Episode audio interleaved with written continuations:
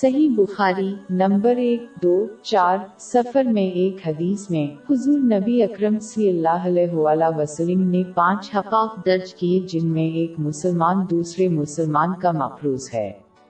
مسلمان سلامتی کے سلام کا جواب ضرور دیں۔ یہاں تک کہ اگر جواب دینا ان کی خواہش کے منافی ہے۔ زیادہ اہم بات یہ ہے کہ ایک مسلمان کو عملی طور پر امن کا اسلامی مبارک پورا کرنا چاہیے۔ اپنی تقریر اور ایمان کے ذریعہ دوسروں کے ساتھ صلاح کا مظاہرہ کر کے۔ یہ سلام۔ اسلامی کے سلامی کا حقیقی معنی ہے۔ کسی مسلمان کو بیمار مسلمانوں کی عیادت کرنے کی کوشش کرنی چاہیے تاکہ وہ جسمانی اور جذباتی تعاون کریں۔ تمام بیمار مسلمانوں کی عیادت کرنا مشکل ہوگا، لیکن ایک مسلمان کو کم سے کم اپنے بیمار رشتہ داروں سے ملنا چاہیے۔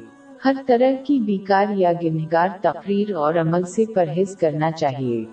جیسے گفٹ شپ، ورنہ ایک مسلمان صرف گنا ہی کمائے گا۔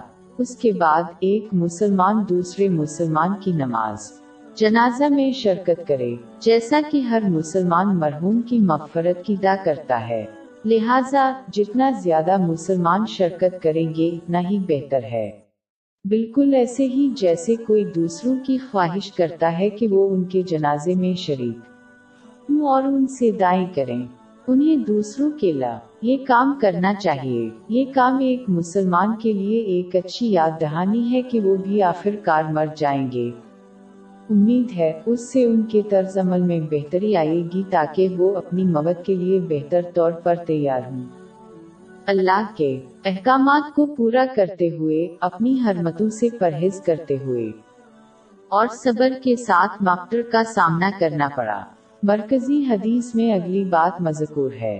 مسلمانوں کو کھانے اور سماجی پروگراموں کی ددوت قبول کرنی چاہیے۔ جب تک کہ کوئی غیر قانونی یا ناپسندیدہ سرگرمیاں رونما نہ ہوں جو آج کے دور اور عمر میں بہت کم ہے۔ ایک اہم نقطہ یہ ہے کہ کچھ مسلمان معاشرتی پروگراموں میں شریک ہوتے ہیں جہاں غیر قانونی یا ناپسندیدہ چیزیں واقع ہوتی ہیں اور وہ اس حدیث کو اپنے ایمال کی تائید کے لیے استعمال کرتے ہیں۔ کسی کو اپنی خواہشات کو پورا کرنے کے لیے خدائی تعلیمات کی غلط تشریح نہیں کرنی چاہیے۔